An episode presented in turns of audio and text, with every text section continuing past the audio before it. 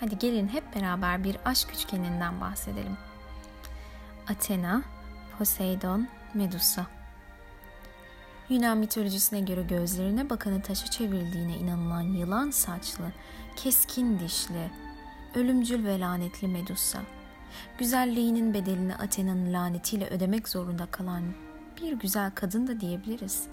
Peki neler oldu da güzeller güzeli bir kız böyle ölümcül, lanetli ve korkunç bir varlık haline geldi?''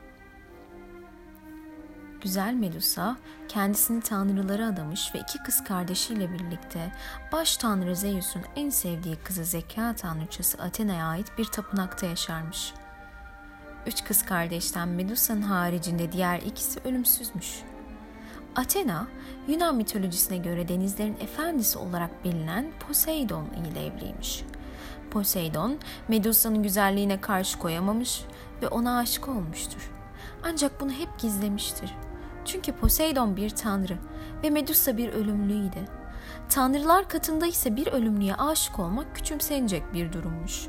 Fakat denizlerin tanrısı Poseidon aklından bir türlü çıkaramadığı Medusa'nın tutkusuna yenilip Athena'nın tapınağında Medusa ile beraber olmuş.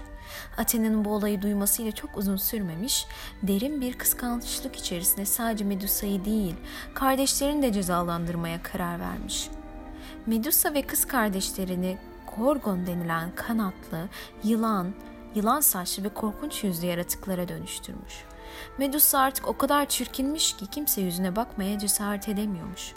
Ona bakmaya çalışan herkes taşa dönüşüyormuş. Medusa artık böylesine ölümcül ve korku veren bir varlık olarak yaşasa da Athena'nın ona olan öfkesi bir türlü dinmemiş. Kardeşi Perseus'tan Medusa'yı öldürmesini istemiş. Perseus hiç vakit kaybetmeden Medusa'nın peşine düşerek onun yılan saçlı kafasını bedeninden ayırmış.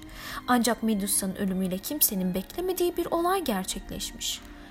Medusa, denizlerin tanrısı Poseidon'dan hamiledir.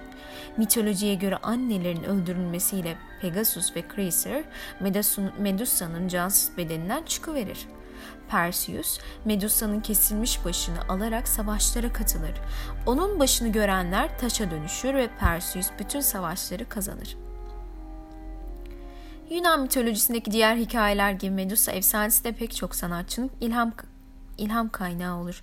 Antik çağlardan kalan birçok lahitte, kalkanda, zırhlarda ya da bazı önemli yapıların girişlerinde de yılan saçlı Medusa başı en çok görülen figürlerden birisi olarak karşımıza çıkar.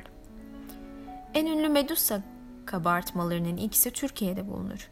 İlki Didim'de bulunan Apollon Tapınağı'nda, diğeri ise İstanbul'daki yere batan sarnıcındadır. Didim'de bulunan Medusa heykeli Apollon tapınağının koruyucusu olarak kabul edilir. Sebebi ise Medusa'nın baktığı herkesi taşa çevirmesidir. Bu nedenle Yunanlılar Medusa başını tapınağın girişine yerleştirmiştir. Yere batan sarnıcın kuzeybatı köşesinde bulunan Medusa başı ise Roma dönemi heykel sanatının şah eserleri arasında yer alır.